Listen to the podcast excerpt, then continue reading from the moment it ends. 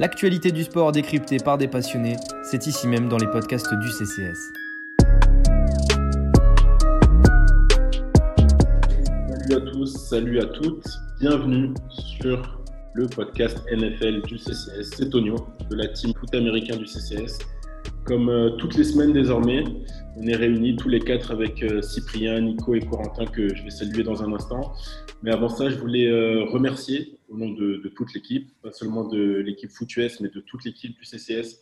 Vous remercie, vous avez été très nombreux à écouter le premier épisode de notre podcast et les premiers épisodes des autres podcasts, notamment du basket et de la rédaction Omnisport. Donc merci à vous de nous avoir écoutés. Et puis n'hésitez pas à vous abonner sur Spotify, sur Apple Podcasts, à noter, à commenter. On prend toutes les remarques, positives et négatives, comme on débute.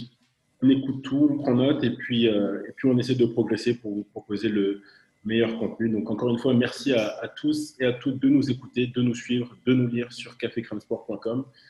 Et sans plus tarder, on va maintenant discuter un peu de la semaine dernière, la semaine 4 qui vient de s'écouler en NFL, avec donc mes trois autres camarades de la team Foot US du CCS, commençant par Cyprien. Cyprien, comment tu vas ? Bah écoute, ça va. Un peu énervé par les annonces du jour et de la semaine, mais on fait avec. Ouais, on va en parler de tout ce qui se passe autour du coronavirus en NFL. On va décrypter un peu tout ça, voir ce qui peut être mieux fait, ce qui a été mal fait par la Ligue. On va en discuter dans quelques instants. Corentin, comment tu vas ? Bonjour à tous, ça va bien, même état d'esprit que Cyp. Hein. De toute façon, on s'y attendait un petit peu. On est content de voir du foot, mais en fait, quand on y repense, on en reparlera. Mais c'est bien de parler foot, mais il faut qu'on puisse en continuer à en voir. Et là, ça sent mauvais. Ça sent mauvais, en effet. On va en discuter. Nicolas, tu es avec nous aussi. On va discuter de tout ça. Il y a aussi quand même des bonnes choses qui se sont passées ce week-end dont on va également parler. Comment tu vas, Nico ? Salut, ça va bien ? Bah ouais, il y a de belles choses. Il y a un jeune quarterback de 43 ans qui a été pas mauvais ce week-end.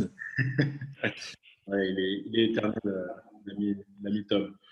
Ça aussi, on va en discuter. D'ailleurs, on va plus tarder. On va commencer tout de suite. Les gars, je vous propose de commencer par les MVP. Alors, cette semaine, il y en a beaucoup parce qu'il y a pas mal de performances individuelles qui se sont passées.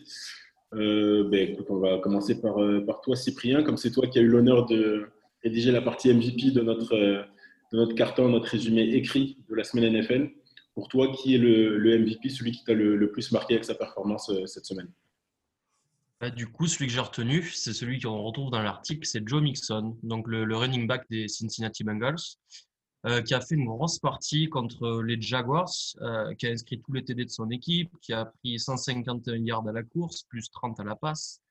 Tous les TD, c'était 3 touchdowns, 2 à la course et 1 à la réception. Donc. Et voilà, il a ouvert la voie à la première victoire pour Cincinnati, à la première victoire aussi de son jeune quarterback, Joe Burrow, qui avait bien besoin de lui, puisque sur les 3 premières semaines, on ne peut pas dire qu'il avait été aidé par son running back. Et on voit que quand il joue, quand les deux sont au niveau, parce que Joe Burrow fait une bonne partie, pas exceptionnelle. On l'a connu un peu meilleur les semaines précédentes. Mais il a été bon. Et quand ils jouent tous les deux, on voit que l'attaque est plutôt bonne chez les Bengals, même s'il y a encore des problèmes de ligne. Exactement. On en parlait d'ailleurs la semaine dernière du cas Joe Burrow qui nous a impressionnés, mais qui n'était pas aidé par son équipe. Finalement, le meilleur ami d'un jeune quarterback, c'est un coureur, n'est-ce pas, Nico ? Ce qui est bien, c'est moi ce qui m'a fait plaisir, c'est que le coaching staff des Bengals a écouté le podcast. On en a parlé. On a dit que Burrow ne pourrait pas continuer à se faire rétamer comme ça tous les matchs. Et là, voilà, ils ont écouté. Il n'a pas lancé 60 passes, il en a lancé 36. Puis ils ont fait 34 courses. Et étonnamment, Burrow se porte mieux et les Bengals gagnent. Donc, c'est une bonne nouvelle. Je propose aux autres franchises d'écouter ce qu'on va dire après pour gagner d'autres matchs. Après, on dit quelques bêtises. D'ailleurs, j'en ai écrit une sur laquelle je vais peut-être revenir tout à l'heure en début de saison sur Justin Herbert. T'en penses quoi, toi, du Dixon, Corentin ? Ouais, j'essayais justement de trouver une stat parce que j'ai vraiment Mixon, il a très très très peu couru. Au final, il a très peu eu de portée depuis qu'il est dans la ligue. C'est seulement 7 matchs à 25 portées, Mixon, depuis qu'il est dans la ligue. En 3 ans, Et je pensais trouver une petite stat du genre s'il a passé les 100 yards, c'est forcément une win, et même pas c'est pas forcément gage de réussite, mais quand même je trouve que c'est un run à qui il faut au moins donner 25 fois le ballon. Enfin, je vois pas l'intérêt sinon d'avoir investi sur lui. Des runs à moins de 20 courses je trouve qu'il est un peu dans le cas de Sanders aux Eagles, où c'est des runs, faut vraiment leur donner le ballon, faut qu'ils chauffent un peu avec le ballon, et quand ils ont pas assez de portée, souvent les moyennes de yards par portée sont souvent pas bonnes. Dès que vous leur donnez 25 portées, ça s'envole, quoi. Est-ce que ce ne serait pas la solution finalement de donner beaucoup de portées à Mixon pour éviter que Joe Burrow se retrouve à lancer le ballon 50-60 fois par match comme on l'a vu précédemment, et qu'ils prennent finalement le risque de se faire saquer et de se blesser potentiellement? Après, il y a autre chose à prendre en compte. Quand il lance 60 passes, c'est pour revenir au score. Là, ce n'était pas tout à fait le même scénario. Les Bengals, ils étaient dans la course du début à la fin, et ils ont pu gérer un peu le chrono et donc donner plus de courses à Mixon. Mais Burrow n'a pas lancé 60. Enfin, il n'a pas. Si, s'il veut, il lance 60 passes. Mais c'est sûr qu'avoir une attaque qui est équilibrée entre la course et la passe, à mon avis, c'est plus. Enfin, ça va être plus prolifique pour les Bengals pour aller chercher des victoires et des points. Je voulais revenir sur un truc, tu disais miser sur Mixon, les Bengals ont misé sur Mixon parce qu'ils l'ont re-signé, comme tu disais Coco, ils ont re-signé Mixon, je ne sais plus pour combien de temps, 48 millions de dollars sur 4 ans, voilà. Donc oui, ils ont bien misé sur lui, et donc il faut qu'ils en fassent de toute façon une arme maîtresse en attaque maintenant. Corentin, comme c'est ta vignette qui apparaît là sur le Zoom, on va passer à toi. Toi, MVP, le meilleur joueur de ce week-end pour toi? C'est un comeback. Je suis pas un grand fan du joueur. L'attitude, c'est pas mon style de joueur. OBJ, j'étais obligé quand même d'en parler, justement, parce que c'est pas du tout mon style de joueur, mais que pour une fois, il a fait il a été target que 8 fois. Comme quoi, ça sert à rien de lui envoyer 15 ballons par match. En étant 8 targets 8 fois, ça peut suffire. 2 courses, il finit à plus de 150 yards dans scrimmage. Il fait gagner son équipe. Il faut rappeler quand même que c'est un talent. C'est quand même le receveur qui a atteint le plus vite les 50 TD en carrière. Il a fait 3 premières saisons juste dinguissimes aux Giants. Lui, il a été connu surtout pour sa réception à une main, mais il a fait le choix d'aller aux Browns. C'était risqué. Il y a une première année où il en prend quand même plein la tête. Il est souvent critiqué sur les réseaux sociaux, pas tant par ses performances, mais par son extra sportif. C'est pas le genre d'attaque que j'apprécie fortement. À un moment donné, on juge un sportif par rapport à son niveau de performance. Donc voilà, je trouvais ça pas mal d'en parler, même si, encore une fois, je suis pas un grand fan du joueur et que ce serait bien que des fois, il fasse preuve d'un peu plus... un peu moins sa star, qu'il soit un peu plus humble, et je pense que ça lui réussira. De toute façon, quand on a critiqué, c'est même pas ses phrases, parce qu'il n'a pas de grandes phrases à son actif, mais plutôt son comportement en dehors du terrain. C'est quand sur le terrain, ça a commencé à aller moins bien. Et là, s'il commence à retrouver un tel niveau, c'est sûr qu'il va nous forcer à parler de ses performances plutôt que ce qu'il fait en dehors du terrain. Qu'est-ce que vous en pensez, les gars ? Comment vous l'avez trouvé, Odell Beckham Junior ? Bah, écoute, c'était quand même un super match. Ils sont nombreux à avoir brillé dans ce match-là. Ce qui est hyper agréable, c'est le playbook qui est en train de nous sortir Stefanski. On a eu une très belle passe d'Andry sur OBJ, on a eu cette course. Je pense que si ça continue comme ça, ça va vraiment faire une saison, en tout cas très agréable à regarder. Non, ils ont tout dit, Corentin et Nico. Voilà. OBJ fait un bon match, comme beaucoup de joueurs des Browns contre les Cowboys sur ce match, notamment du côté offensif. Rien de plus à rajouter. C'est un super joueur. La draft 2014 au niveau des receveurs, c'était quelque chose. Et lui, il tire encore son épingle du jeu comme il a su la tirer avant. Voilà. Rien à rajouter. Et surtout, il est de nouveau en bonne santé. C'est ce qui lui a beaucoup fait défaut ces 2 dernières saisons. Voilà, on retrouve une star de la Ligue presque à son meilleur niveau. Ça fait qu'un seul match qui nous sort comme ça, mais plutôt de bonne augure pour la suite, surtout avec le nouveau playbook. En tout cas, le playbook essaye d'installer Kevin Stefanski depuis le début de la saison. Le match précédent était pas mal aussi de sa part quand même. Enfin, l'action, je sais plus, la passe de 60 yards ou quelque chose comme ça de Mayfield, là, où c'est une passe de touchdown. Il fait une belle différence. Son match était plutôt bon, il monte en puissance. Ouais. Il a même empêché une interception de Mayfield sur le match précédent, ce qui était assez marrant qu'il se comporte comme un cornerback. Nico, à ton tour, ton MVP ? Écoute, moi j'ai choisi Vintage Brady. Il m'a beaucoup plu dimanche soir. Il nous a sorti une prestation hors norme, digne d'un Brady en fait. Hein. Mené 24-7 en première mi-temps contre le jeune Herbert et les Chargers. Il a réussi à renverser la vapeur avec son calme olympien qu'on lui connaît bien. Il a signé 5 TD sur 5 receveurs différents et puis il a signé toute une autre tripotée de records. Il a signé sa 222e victoire en saison régulière. C'est donc lui le plus haut à ce niveau. Il est le joueur le plus âgé à lancer 5 TD en un match. Voilà, c'était un peu une démonstration de Brady pour dire qu'il était toujours présent. Les Buccaneers qui montent en puissance, hein, on l'a vu, on le voit depuis 2 semaines maintenant après la défaite inaugurale contre les Saints. Maintenant, la machine commence à, en tout cas, semble être bien lancée. Ouais, c'est vraiment pas mal ce qu'il montre. En plus, il faut savoir sur le match, il a quand même pas Godwin, qui est quand même un des meilleurs receveurs de la ligue. Donc Evans, c'est d'ailleurs incroyable, ça c'est à souligner. Evans a quand même fait tout le match sur une jambe, clairement. On voit à chaque réception, à chaque fois qu'il retombe, il a 2 doigts de claquer quelque chose. Ouais, dès que ça court plus, il boite. Ah non, mais c'est incroyable. Enfin, il continue. Brady perd Odie Howard sur un tendon d'Achille. Donc là, c'est pareil. Est-ce que Gronkowski va pouvoir remplacer ? Je n'en suis pas persuadé, mais bon, ils ont Cameron Bright. Après, voilà, Brady est capable du bon comme du meilleur. Enfin, le dime lancé sur Odie Howard, le toucher, il est juste exceptionnel. Après, il faudra faire gaffe au jeu trop prévisible qui coûte le pick 6. Enfin, honnêtement, je pense que tous les coachs ont compris que ça allait lancer à cet endroit-là à un moment dans le match. Il va falloir vraiment corriger ça. Mais voilà, il a encore le toucher, il a la gagne. Et clairement, quand on voit l'âge, c'est surtout juste respect, quoi. Dommage qu'il ne soit pas resté les pattes. À 43 ans, il est encore très très fort. Et Nico nous a déjà dit une belle liste de records qui sont tombés du plus vieux et encore du plus vieux. Mais il va en battre encore et encore des records où ce sera le plus vieux à faire beaucoup de choses. C'est vraiment je trouve ça assez indécent le fait qu'il ait 43 ans, mais on n'assiste pas assez là-dessus, je trouve. 43 ans, je ne sais pas quel athlète de haut niveau, dans un sport en plus aussi violent que le football américain, réussit à rester parmi les meilleurs du monde à son poste, à cet âge-là. Mais d'ailleurs, qu'il continue à jouer, ça arrive déjà très très rarement. À mon avis, c'est pas un humain, hein. Personne ne l'a encore prouvé. Non, mais c'est exactement ça. Non, puis d'aller se prouver à 42 ans, aller chercher un nouveau playbook, parce que Arians, clairement, il n'a pas adapté le playbook pour Brady. Hein. Arians, c'est Arians, il fait ce qu'il a envie. Et c'est pas parce que Brady arrive qu'on va faire plaisir à Brady. Donc il va tenter une nouvelle expérience dans une équipe en reconstruction. C'est propre, c'est vraiment propre. Après, bon, je les trouve encore un peu tendres.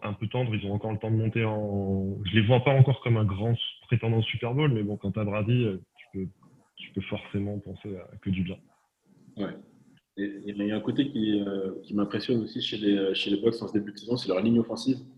Qui joue plutôt très très bien, notamment à l'image de Tristan Wirfs, qui est tout jeune, qui manque un peu d'expérience, mais qui compense avec une force physique et puis une technique au niveau du jeu de jambes. Moi, je suis un fanat de ligne offensive, donc c'est un peu nerd talk ici, là, mais franchement, j'adore ce joueur, j'adore la ligne offensive des Bucks. Et là aussi, c'est le meilleur ami de une ligne offensive, c'est le meilleur ami de tous les quarterbacks, encore plus d'un quarterback aussi âgé. Et ce qui est bien, c'est que lui, on ne le fait pas jouer blessé en ligne offensive. C'est pas trop mal. On va finir cette partie MVP avec le mien. Alors, moi, j'avais envie de mettre un peu la lumière sur Josh Allen. Là aussi, on en a parlé les semaines précédentes dans nos articles et dans le podcast de la semaine dernière. Mais encore une fois, il fait preuve d'une sérénité. C'est assez incroyable. Il commence lui aussi à fermer pas mal de bouches, dont la mienne. Je vous avoue que j'ai jamais été très fan de ce joueur. Même à l'université, je trouvais qu'il avait énormément de défauts. La saison rookie qu'il a faite, je me suis dit ça va être un bust absolu. Et finalement, année après année, il montre des signes tangibles et énormes de progression, quoi. La saison dernière, il est arrivé en début de saison, on se disait mais il ne s'est pas lancé. Moi, en tout cas, je me disais ça clairement, il ne s'est pas lancé. Et il s'est amélioré incroyablement sur les lancers intermédiaires entre 5 et 15 yards. Des lancers moyen, mais qui lançait, qui manquait assez régulièrement ces deux premières saisons. Et ces deep balls, ces passes en profondeur laissaient toujours à désirer.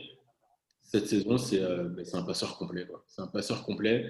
Il fait encore quelques erreurs. On ne sait pas trop ce qu'il fait, mais à côté, il fait tellement de choses extraordinaires. Il est rapide, il est puissant, il est précis. Un truc que je ne pensais pas pouvoir dire de lui il y a encore un an, tout simplement. Une progression. Honnêtement, j'ai commencé à faire quelques recherches, voir s'il y a des quarterbacks qui ont progressé de cette manière et aussi vite en 3 ans. C'est-à-dire de passer de, comme je disais, moi je pensais que ça allait être un bust à potentiel MVP de la Ligue parce qu'il est clairement dans les clous pour attraper ce trophée en fin de saison. Et j'en ai pas trouvé. J'en ai tout simplement pas trouvé. Je crois que c'est une progression absolument inédite et c'est à mettre au crédit du coaching staff des Bills, Sean McDermott, de Brian Daboll, le coordinateur offensif, et de Ken Dorsey, le coach des quarterbacks. Les trois, ils ont fait un boulot absolument remarquable avec ce joueur. Et évidemment, mettre au crédit du joueur lui-même parce qu'il n'y a pas de progression si le joueur n'est pas lui-même apte à intégrer tout ce que lui disent ses entraîneurs. Donc voilà, c'est mon MVP de la semaine. Non pas que sa performance était extraordinaire parce qu'au final, il a que 280 milliards et 2 touchdowns par rapport aux semaines précédentes où il a été encore meilleur. Mais il inspire juste une sérénité à son équipe. Et puis, avec la défaite des Patriots, on ne sait pas ce qui va se passer avec le Covid, on va en parler tout à l'heure. Les Bills, ils ont l'air bien partis pour remporter cette division. Donc, voilà, c'est mon MVP de la semaine. Il a les armes qu'il faut pour aller loin. On lui a rajouté Diggs, qui est une super, vraiment un super trade. Davis, qui est arrivé avec la draft, est excellent. Et puis, Beasley continue de toucher. Donc, un ensemble qui fonctionne. Il y a autre chose aussi, tu parlais du coaching staff qui a fait un boulot monstrueux. Bon, le joueur, le coaching staff ont fait un travail énorme pour avoir une telle courbe de progression. Quelques chiffres de mémoire, il a un grade PFF sur les 4 premières semaines de championnat. Donc, sur sa saison rookie, il est à moins de 60. Sur sa saison sophomore, l'an dernier, il est à moins de 60 aussi. Et là, sur les 4 premiers matchs de sa 3e saison, celle-ci, il est à plus de 90. Donc, la progression est énorme. Et vous remarquerez, si vous regardez ses tapes, il avait un petit défaut, Allen. Il a un bras tellement puissant que, quand il lance très loin, il a un bras tellement puissant, il ne se sert pas de ses jambes, il ne se sert pas de son buste, il ne se sert que de son épaule. C'est assez impressionnant, mais ça lui posait des soucis, notamment de positionnement du bas du corps pour faire ses passes. Et c'est ça qui lui coûtait quelques interceptions et sa précision. Notamment, il laissait traîner sa jambe arrière derrière lui. Si vous regardez les tapes, vous pouvez faire l'expérience chez vous. Vous regardez, sur les 2 premières saisons, il laisse traîner sa jambe derrière lui quand il lance. Et son ballon flotte un peu et ne va pas forcément dans la bonne zone. Et là, il y a une petite différence qui a été trouvée sûrement par le coaching staff. Au moment de lancer, Allen fait un petit saut sur son pied d'appui, sa jambe gauche, sa jambe avant. Il fait un petit saut extérieur, ce qui l'empêche de ramener son pied droit derrière lui et donc d'être beaucoup plus précis sur ses passes longues. Et c'est ça qui fait la différence aujourd'hui. Vraiment une progression qui me laisse bouche bée, qui nous laisse bouche bée de passer de ce qu'il était rookie à ce qu'il est maintenant un candidat au MVP. Bravo Josh Allen qui fait partie d'une longue liste de grosses performances individuelles cette semaine. On va continuer à en parler avec notre 2e catégorie. On va aborder les tops et les flops de la semaine. Alors les gars, pareil, même question. Est-ce qu'il y a des joueurs qui vous ont impressionné, peut-être pas au stade de qu'on en parle pour être MVP de la semaine, mais en tout cas qui ont fait de très bonnes performances?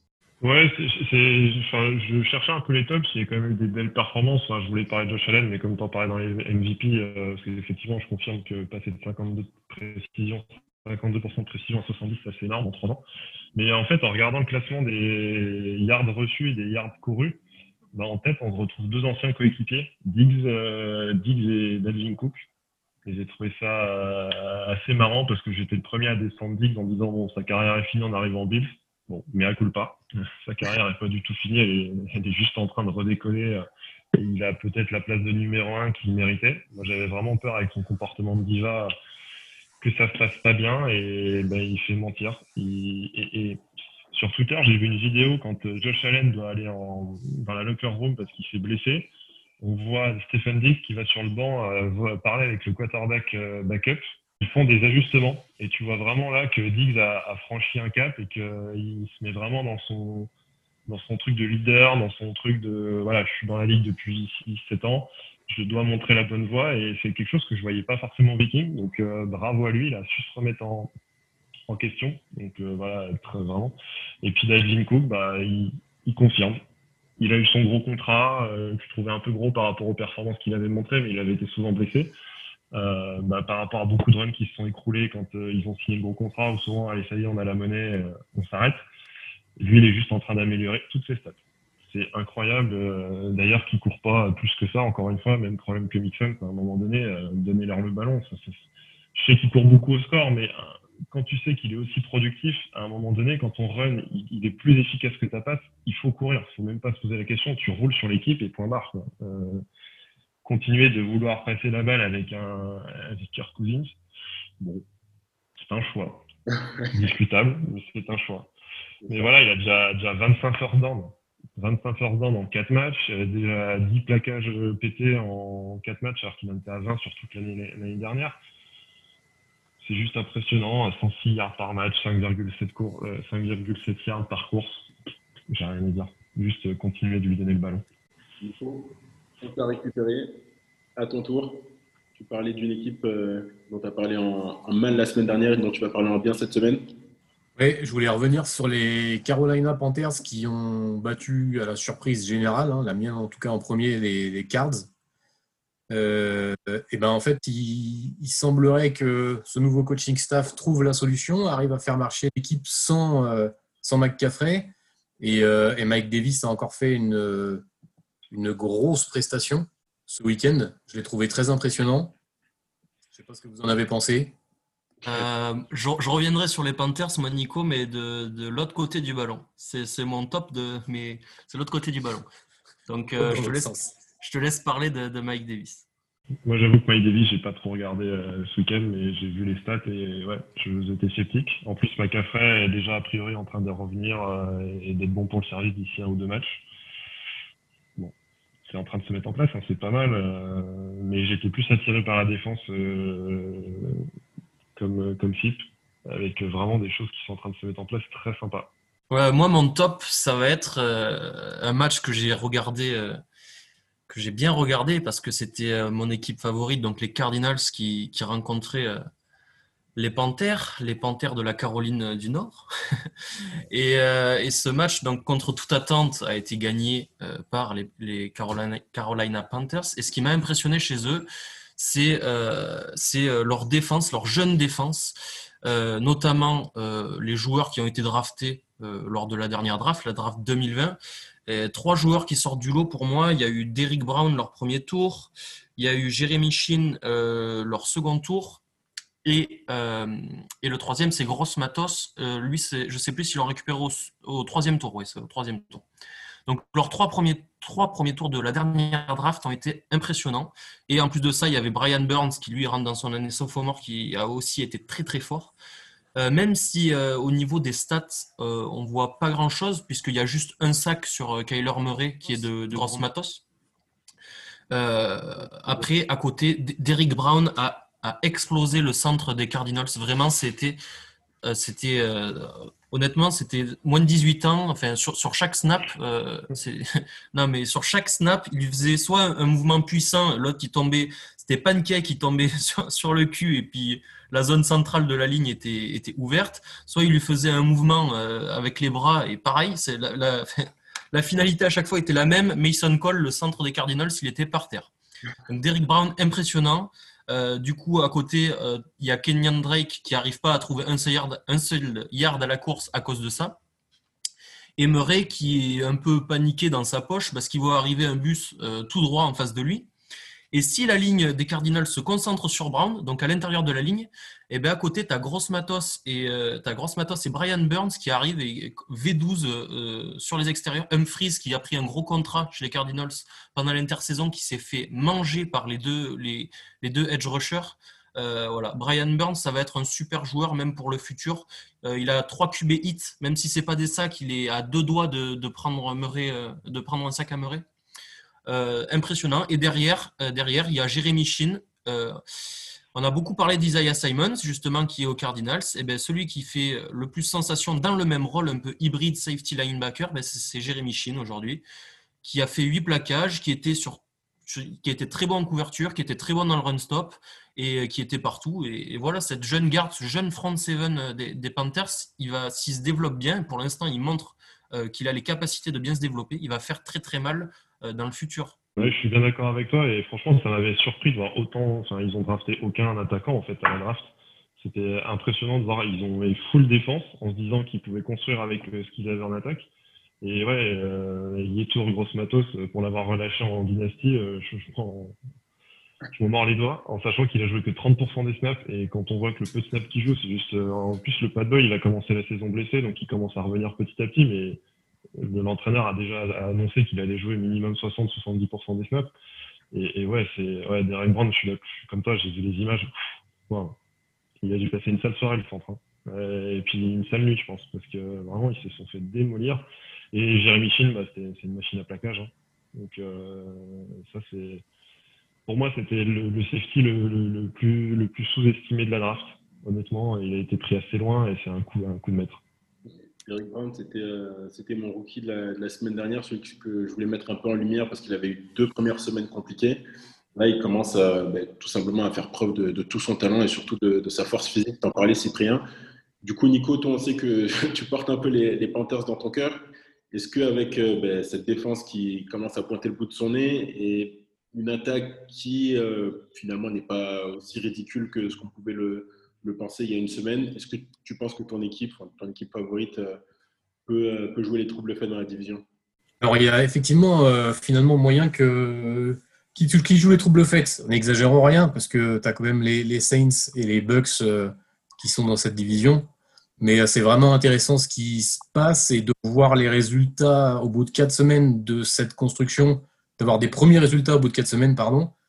Je pense que personne s'y attendait, donc c'est vraiment intriguant pour la suite. Effectivement, comme disaient Cyprien et Corentin, d'avoir fait une construction défensive au moment de la draft était vraisemblablement très malin, mais j'ai hâte de voir ce qui va se passer par la suite. Après, voilà, mais à coup de pas sur ce qu'on a vu, sur ce que j'ai dit par rapport à ce qu'on a vu la semaine dernière, c'était pas mal de la déception. J'ai vraiment hâte de voir ce qui se présage.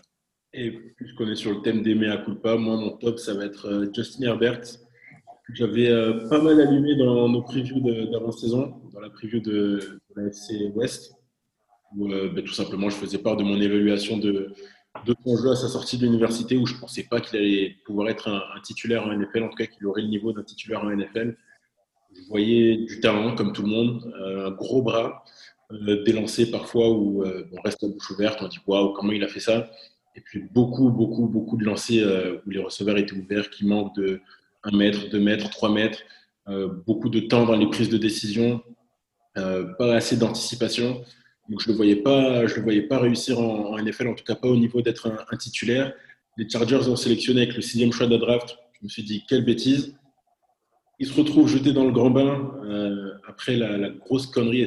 Ça, faudrait aussi en reparler du médecin des Chargers qui a perforé le poumon du quarterback titulaire Tyrod Taylor, mais ça permet à Justin Herbert de commencer, de faire ses débuts en NFL. Il ne savait pas qu'il allait jouer à quelques minutes du coup d'envoi. Il est lancé, il fait un super match. Il fait un deuxième super match la semaine suivante. Et là, ce week-end, c'était encore extraordinaire. Quasiment 300 yards, 290. Et puis surtout au-delà des stats, parce qu'on peut les réciter, elles sont belles. C'était un festival offensif pour pas mal de joueurs cette semaine. Et, c'est sa prestance. Sa prestance et le contenu de ses performances.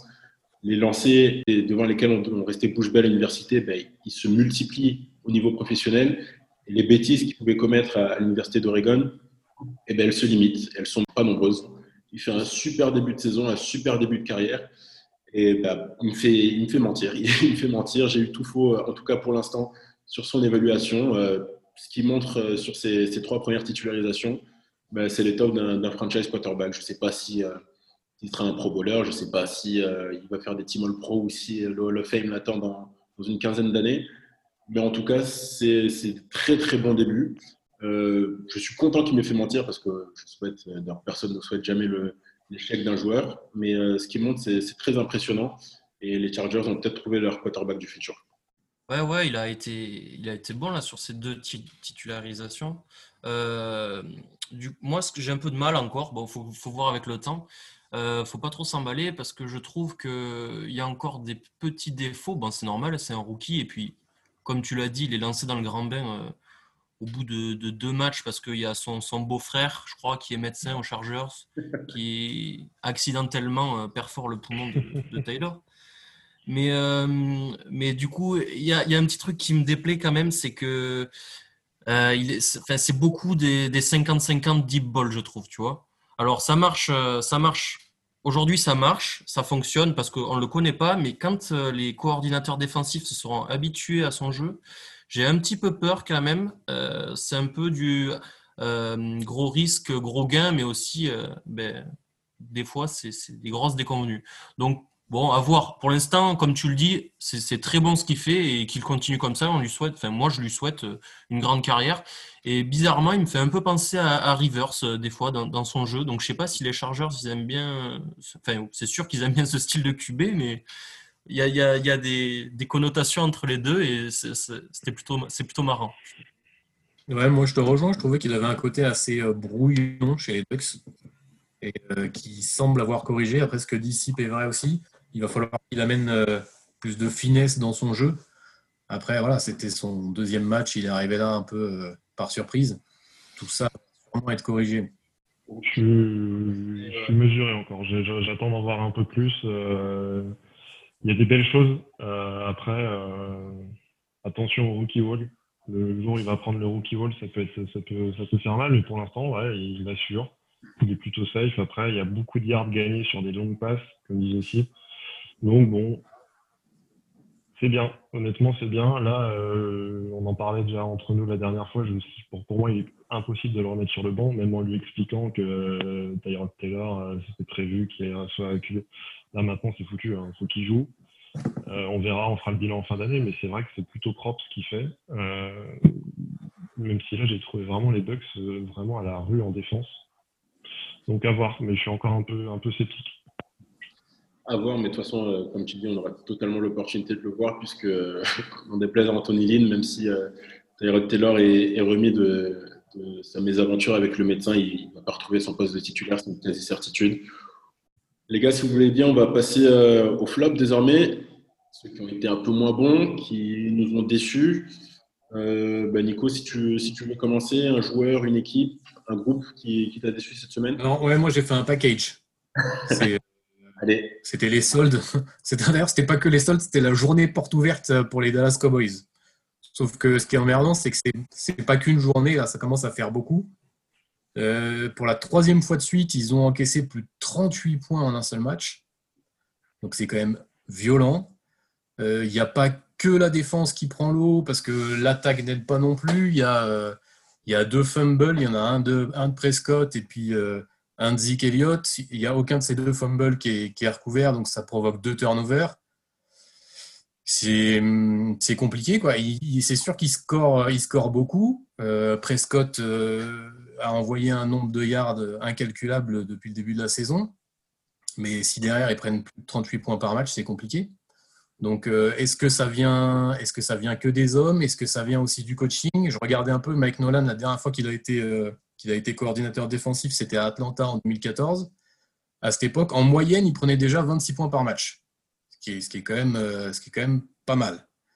Donc, je ne sais pas trop par où attaquer le chantier, en tout cas par la course, ça c'est sûr. Parce que là, ils ont concédé 307 yards et ils ont pris une moyenne de 7,7 yards par course. Donc, au niveau du run-stop, il va falloir faire quelque chose et très vite. Ouais, tu parles de Mac Nolan, mais enfin, comme tu dis, c'est un package, hein, c'est un tout. Moi, de ce que j'ai noté des Cowboys, enfin, notamment de leur défense qui me déçoit énormément depuis le début de la saison, c'est la faillite des stars qui sont censés être les leaders de cette défense. Et je vais commencer, c'est le plus important, c'est censé être le meilleur joueur de cette défense, c'est Jalen Smith. Et là, les deux autres linebackers, Leighton Van Der Esch et Sean Lee, sont blessés. C'est un peu à lui de porter le flambeau.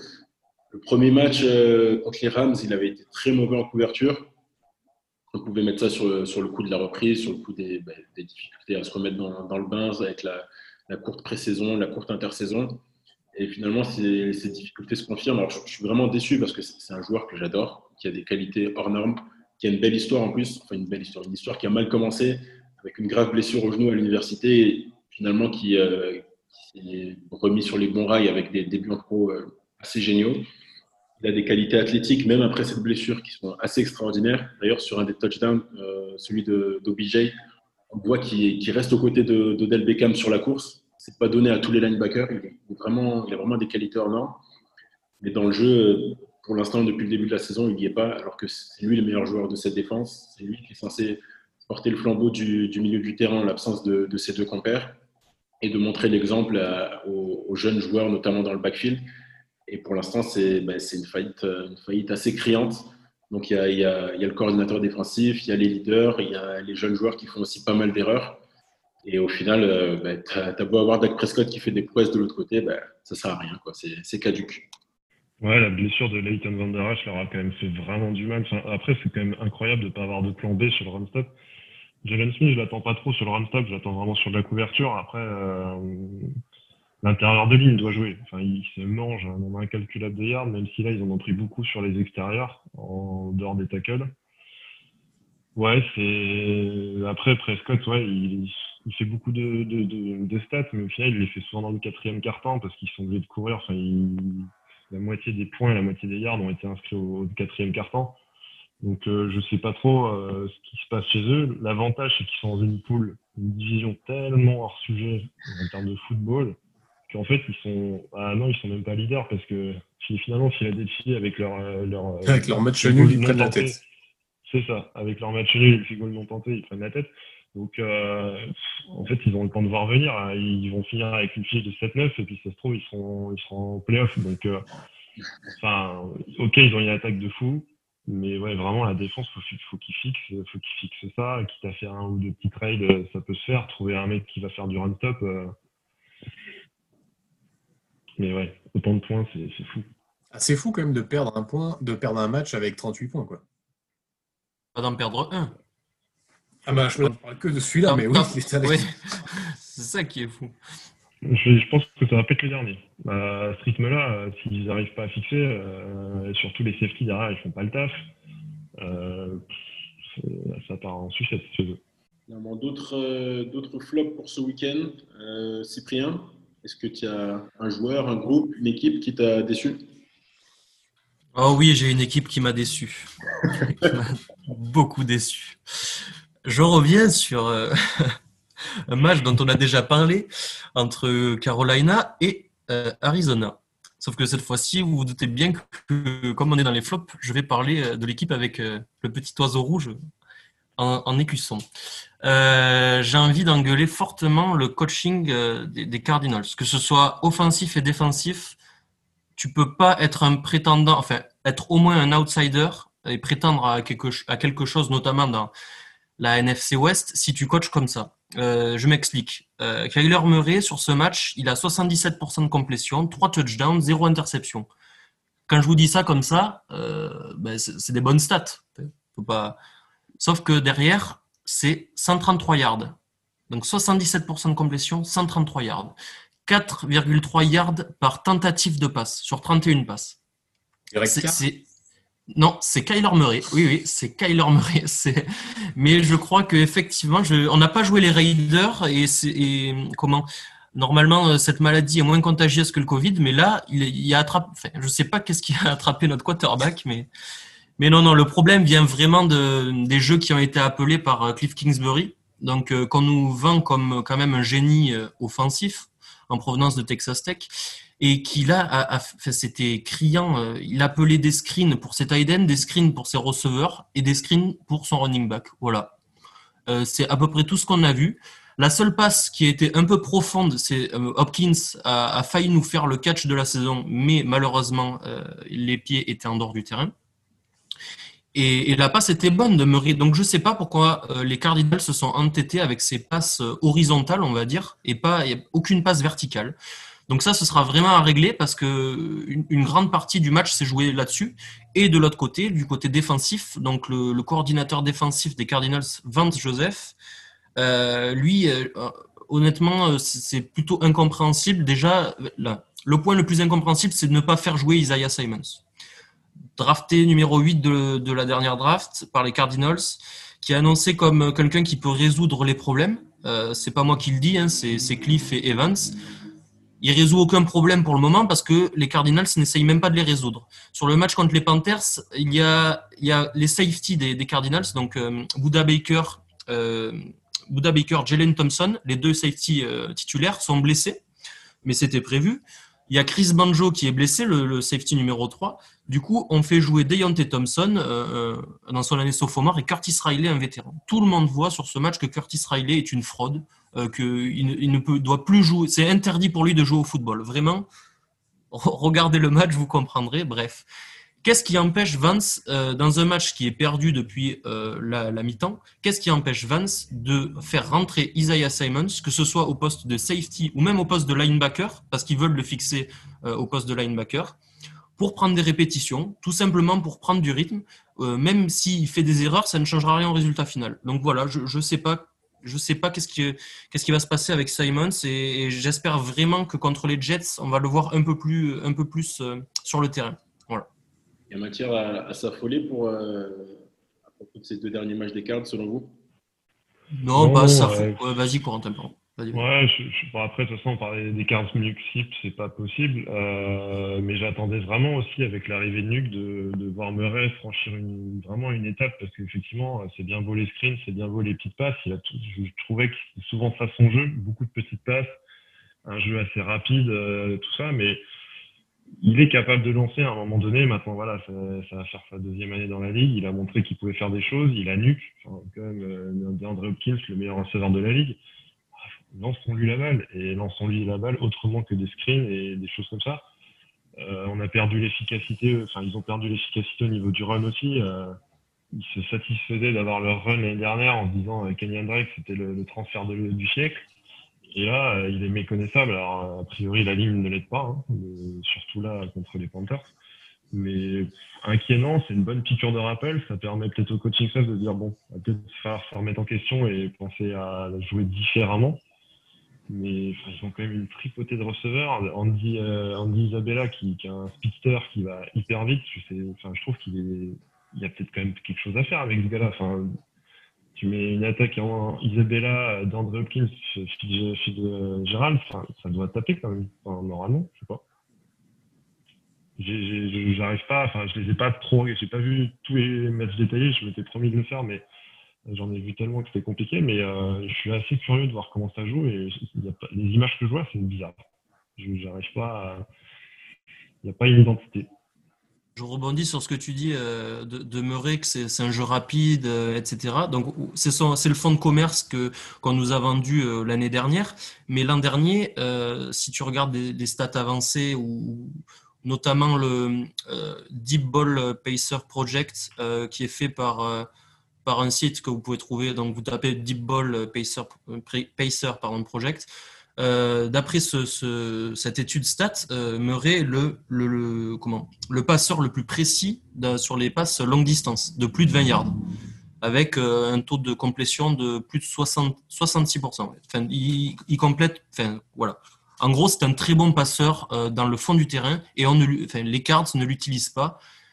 Et comme tu le dis, tu as Hopkins, tu as Isabella, c'est sous-utiliser les armes que tu as. Et quand tu t'appelles Cliff Kingsbury et qu'on te vend, comme je l'ai dit, comme un génie offensif, ne pas l'utiliser, c'est une faute grave pour moi. Nico, tu as vu ce match avec attention, puisqu'il concernait les Panthers aussi. Ouais, moi je dirais pas multiple, c'est étrange parce que Kingsbury est censé être le chantre du Air Raid Offense, ce qu'on n'a pas eu là. Ils ont construit pour faire ça en faisant venir Hopkins, et notamment entre autres avec Isabella, effectivement. Et de l'autre côté, tu as recruté Isaiah Simmons, qui est censé être le couteau suisse de la défense que tu peux mettre partout. En tout cas, c'est ce que tout le monde a dit au moment de la draft, qui là joue pas. Et puis tu as un Vance Joseph que certains imaginaient comme le futur Robert Saleh, et ça a plutôt l'air d'être le futur Matt Patricia, quoi. C'est le futur de pas grand-chose, je crois, Vance Joseph. Allez, on l'a rhabillé pour l'hiver, le pauvre. Hein. Un dernier flop. Je crois savoir, Corentin, que c'est les Texans pour toi. Oui, on est obligé d'en parler. Enfin, une première équipe à virer un coach, mais à la limite, alléluia. Hein. On est tous d'accord que pour la beauté du football, Bill O'Brien devait s'en aller, après avoir bien détruit et déconstruit les Texans. Par où commencer ?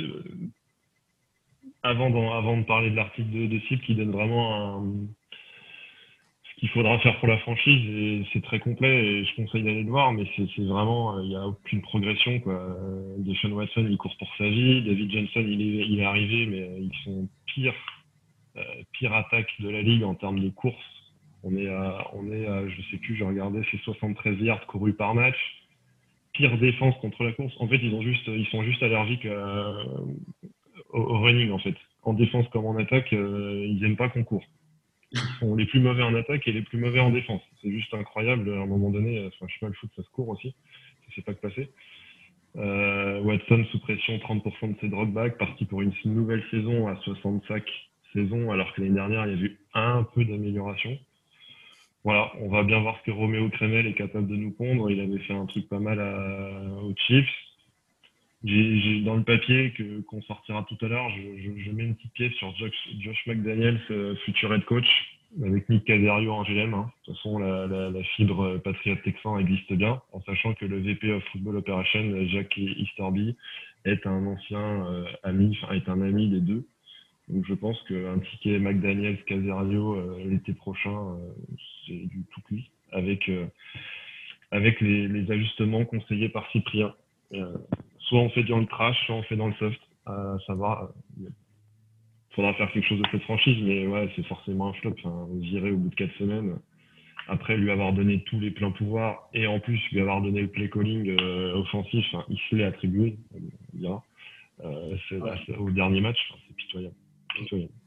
C'était l'empereur là, à Houston, hein, parce qu'il avait, tu l'as dit, entraîneur principal, coordinateur offensif. Ah mais il y a pas le patine qui se cache derrière, les gars. Il y a un pasteur là, je sais pas si vous avez vu ça, du nom de Jack Easterby, qui était aux Patriots avant, en tant qu'un espèce de coach de développement personnel qui est arrivé à Houston en janvier 2019, qui est le VP des Football Operations. Il y a un truc pas clair avec ce garçon, d'autant que son CV n'est pas clair non plus. Il y a des questions qui se posent en ce moment sur ce qu'il a vraiment fait, où il était réellement. Et puis quand tu es coach développement personnel et que tu deviens VP des opérations du football, c'est pareil. Il n'y a pas forcément une suite logique dedans. Et il a toujours la main sur la franchise. Et c'est lui, entre autres, qui a mis dehors son ami Bill O'Brien. Et c'est lui qui va recruter le prochain coach et le prochain GM. C'est pour ça qu'il ira chercher aux Patriots. Tu verras. Mais c'est celui qui a le plus gros contrat de la franchise et le plus long surtout, Easterby. Donc oui, il est là, il a les clés du camion. Après, c'est pas lui qui a demandé à Bill O'Brien de faire tout ce remue-ménage.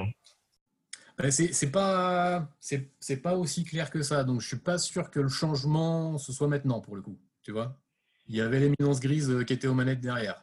Cyprien, tu as écrit un long article sur la reconstruction à venir des Texans. Quel serait le remède pour la maladie qui touche cette franchise ? Je ne vais pas rentrer dans les détails, vous pourrez aller voir l'article papier. Et Coco a commencé à en parler un peu, mais il y a deux manières de voir la chose. Soit ils utiliseront la manière douce, donc ils acceptent, si je peux me permettre, les bêtises qu'a fait Bill O'Brien, parce que pour l'instant, c'est des bêtises, mais on n'est pas à l'abri de quelque chose de positif. Hein. Tunsil peut retrouver son niveau. Enfin, il y a plein de choses positives qui peuvent arriver. Donc, soit on fait avec ce qu'a fait Bill O'Brien, et là, ça va prendre un peu de temps de se reconstruire parce que, je rappelle, ils n'ont pas de choix de premier tour ni de deuxième tour à la prochaine draft. Okay. Donc, ça fait très, très mal, vraiment, surtout quand on voit l'état de la franchise texane, du jeu de course, que ce soit défensif ou offensif, il faut faire quelque chose. Ils ont des joueurs avec des plutôt gros contrats et vieillissants et qui sont encore là pour 1, 2, voire 3 ans. Donc si c'est la manière douce qui est prise par les successeurs de Bill O'Brien pour reconstruire la franchise, j'ai peur qu'on gâche le prime de Deshaun Watson et ça m'embêterait vraiment. Voilà. Et puis sinon, il y a une manière forte, on brûle par le feu et puis... à partir de là, on reprend sur des bases qui sont totalement neuves et voilà. Mais dans les deux cas, je ne saurais pas dire, moi, à mon niveau, quelle est la meilleure des manières. Il y a des gens très, très compétents qui prendront cette décision. Si j'étais à leur place, quand même, j'essayerais de repartir de bien loin. Parce que là, déjà, ils sont bien loin dans le classement et dans leur jeu qu'ils proposent. Donc, autant y aller à fond et repartir de bien loin dans toute l'équipe. Je parlais de Deshaun Watson. J'ai vu une vidéo sur les réseaux sociaux, sur Twitter, du compte Sport Center d'ESPN. Une vidéo de Watson qui fait du Watson, c'est-à-dire de la magie en s'échappant de sa poche, en esquivant les défenseurs.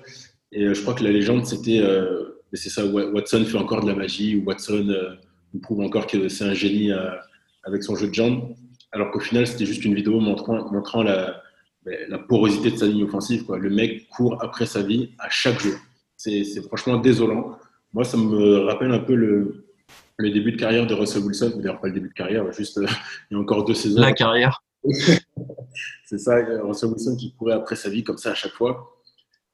Mais la différence avec les Seahawks, c'est que les Texans, il n'y a rien derrière, quoi. Le jeu de course est néant, la défense est néante, l'avenir est triste parce qu'il y a très peu de choix de draft. Et tout ça, c'est en tout cas en grande partie de la faute de Bill O'Brien. Donc, même dans tout ce marasme, je pense qu'il faut saluer la décision de se séparer d'O'Brien d'aussi vite, parce que c'est pas facile. Quand on est dirigeant, on a beau se poser des questions sur Easterby, il faut quand même couper le cordon à un moment donné et le faire aussitôt dans la saison, c'est pas évident. Demander aux supporters des Jets qui voudraient en finir avec Adam Gase. Maintenant, il faut voir ce qu'il y a après, quoi. Là, c'est la décision la plus facile, le plus difficile, et ça va être de réparer tout ce qu'a laissé O'Brien derrière lui. Une petite question subsidiaire, tu parles des Jets. Vous, si vous aviez une franchise à reprendre, vous préféreriez reprendre les Texans ou les Jets ? Je préférerais reprendre Deshaun Watson. Ouais, je pense que Watson a su garder la confiance, a su garder… en fait, j'ai l'impression que Darnold, il est détruit, quoi. Enfin, dans son regard, dans ses interviews d'après-match, on voit un mec défait, il ne se passe plus rien dans son regard à Darnold. Je pense que lui-même, au fond de lui, il pense qu'il est nul maintenant. Et je pense qu'Adam Gaze a réussi à lui mettre en tête qu'il est vraiment nul. Il n'y a pas de receveur, il n'y a rien. Bon, tu me diras, les Texans, il n'y a pas de receveur non plus. Mais Deshaun Watson, ouais. Il a le feu, ce gars. La difficulté, par contre, c'est comme Sip l'explique parfaitement dans son article, c'est que si tu récupères les Texans, tu récupères l'ardoise des Texans. Et ça, c'est vrai que c'est compliqué à gérer, quoi. Ouais, l'avantage avec les Jets, c'est que rien que pour la prochaine draft, oui, t'as rien, mais t'as du cap space, t'as des choix de draft. Oui, bon, c'est ça, quand je dis rien, voilà. C'est-à-dire que t'as pas d'ardoise. Oui, exactement. Donc, mais c'est vrai que t'as pas Deshaun Watson à côté. Bon, c'est un choix à prendre. Au final, le but des choix de draft, en tout cas, le but premier d'un choix de draft, c'est de récupérer un quarterback du niveau de Deshaun Watson. Donc, une fois que tu l'as, moi, je préfère un tien que 2, tu l'auras, tu vois. Je prendrais plutôt les Texans, moi. On parlait de Russell Wilson, il n'a jamais été saqué plus de 51 fois dans la saison. De Watson, il a déjà été plus de 60, et à mon avis, cette année, on ne sera pas loin. Ouais, 62 et 48. L'année dernière, ouais. C'est 48. C'est ça, 62-48, et là, on est parti sur une base de 61 ou 62, je crois. Ouais, c'est… Heureusement qu'il a ses jambes. Ouais. Ok les gars, mais on va finir ce podcast avec une conversation un peu plus large sur le problème qui touche la NFL en ce moment. Alors c'était mon flop, ça va me permettre d'embrayer directement sur cette problématique, c'est évidemment le Covid. Et le Covid, le virus qui se répand un peu partout en NFL. Ça a commencé à Tennessee chez les Titans qui ont développé une vingtaine de cas, je crois que c'est 21 d'ailleurs, cas positifs. 22 là aujourd'hui, parce qu'avec les 2 nouveaux.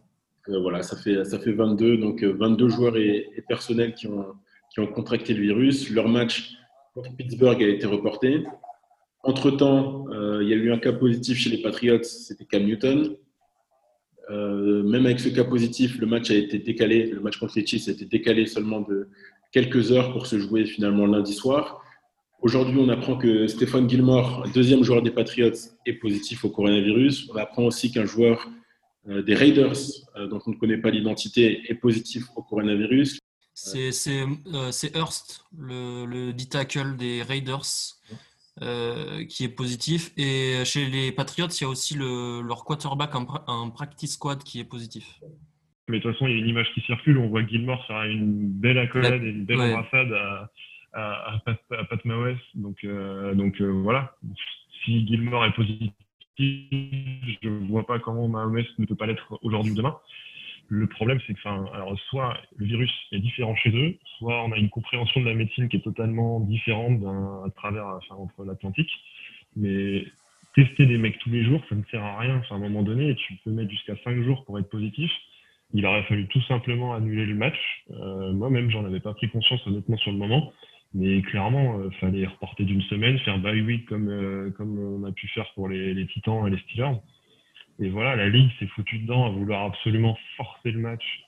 Et bien peut-être qu'on va se retrouver avec une saison out, juste pour un match qu'on a forcé. Et faut peut-être prendre le temps de finir, comme tu disais, sur la conversation privée, de finir un Super Bowl en mars. Je pense que la Ligue, quand on voit que le basket est seulement en train de terminer ses finales, on est quand même en octobre. Je pense qu'ils n'ont pas pris la mesure du truc, surtout qu'une bulle est impossible en NFL et que ils se sont vus trop beaux, quoi. Roger Goodell, tout puissant, on est au-dessus de ça et voilà. Et c'est Roger Goodell, mais il n'y a pas que lui. Enfin, on le répète souvent, mais le commissionnaire dans toutes les ligues de sport américains, c'est l'employé des 30 ou 32 là pour la NFL. Oui. Et je pense que derrière, il y a une pression économique, il y a une pression politique aussi. On sait que la plupart des propriétaires de NFL sont plutôt du bord républicain. On connaît la gestion du parti républicain de cette crise du coronavirus aux États-Unis, une gestion qui est franchement calamiteuse. Là encore, j'entendais le gouverneur de Floride, DeSantis, qui disait qu'il veut accueillir le Super Bowl à Tampa Bay, qui est pour l'instant prévu à guichet fermé. Le Super Bowl, c'est dans 4 mois. 4 mois, c'est loin, mais c'est aussi très proche. À quoi ça sert de dire qu'on veut un Super Bowl à guichet fermé alors que les cas positifs se développent à l'intérieur de la Ligue? Et avant de vous laisser la parole, les gars, moi j'ai envie de revenir sur ce match entre les Patriots et les Chiefs qui n'aurait jamais dû avoir lieu. En tout cas, pas aussi vite. Parce qu'on regarde ce qui s'est passé avec les Titans, et que les gars ont été testés tous les jours, et on s'est rendu compte que plusieurs joueurs et plusieurs personnels ont été testés positifs 5 jours après avoir été testés négatifs. Quand tu sais ça, que ça s'est passé juste la semaine avant, le premier cas positif chez les Patriots, dans quel monde tu vas jouer un match juste 2 jours après l'annonce du test positif de Cam Newton? Je ne comprends pas, ça n'a absolument aucun sens, si ce n'est que c'est Patriots, c'est Chiefs, c'est Patrick Mahomes, c'est un match en prime time, donc ça fait chier de déplacer le match. Et au final, voilà les conséquences. On se retrouve avec deux autres joueurs des Patriots qui sont positifs. On ne sait pas qui a filé le virus à qui et finalement, peu importe, on s'en moque complètement. Mais où sont les précautions ? Ça n'a absolument aucun sens. Les Patriots ont volé de New England à Kansas City avec 2 avions. Ça n'a jamais fait tilt chez eux. On fait 2 avions, un pour les cas contacts, un pour ceux qui n'étaient pas en contact avec Cam Newton. Ils ne se sont pas dit « Oh les gars, il y a quelque chose qui ne va pas ». Moi, je trouve ça franchement… J'allais dire scandaleux, c'est même pas scandaleux, c'est juste de la déception parce qu'au final, là, on se retrouve avec des cas qui se multiplient et la saison qui est en péril. On va croiser les doigts pour que ça s'arrête là. On ne sait pas comment, on connaît très peu de choses encore sur cette maladie, sur ce virus.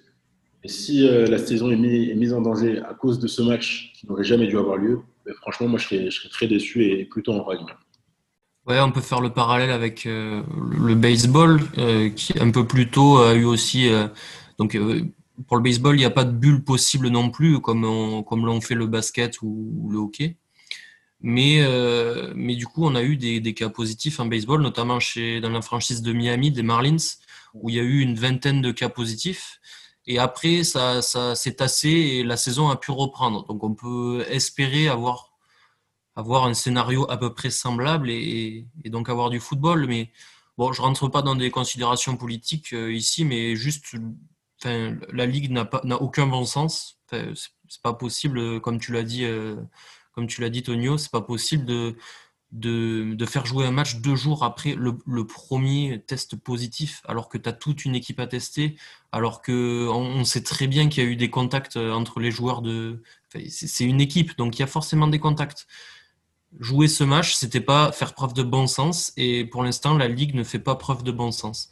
Il y a de toute façon des liens dans tous les sens, parce que regardez, chez les Raiders qui ont joué contre qui la semaine dernière, contre les Patriots, et il y a le premier cas aujourd'hui.